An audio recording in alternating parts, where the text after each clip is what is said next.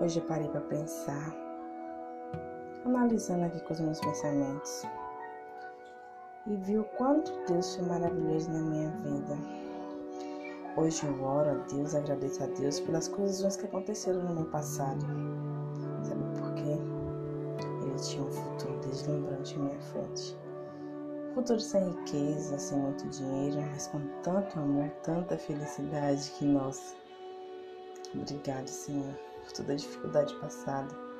Obrigado por todo carinho, todo amor e compaixão para mim, Senhor. O Senhor reservou para mim um futuro tão maravilhoso com três tesouros.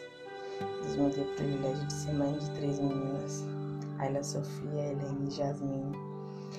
E acima disso tudo, Deus me mostrou que eu deveria amar o meu companheiro acima de tudo aqui na terra.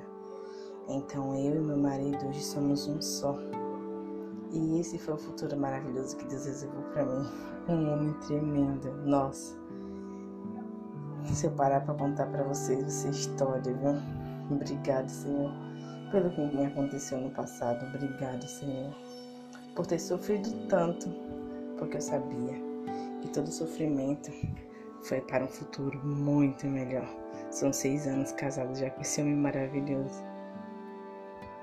Te amo tanto, paixão.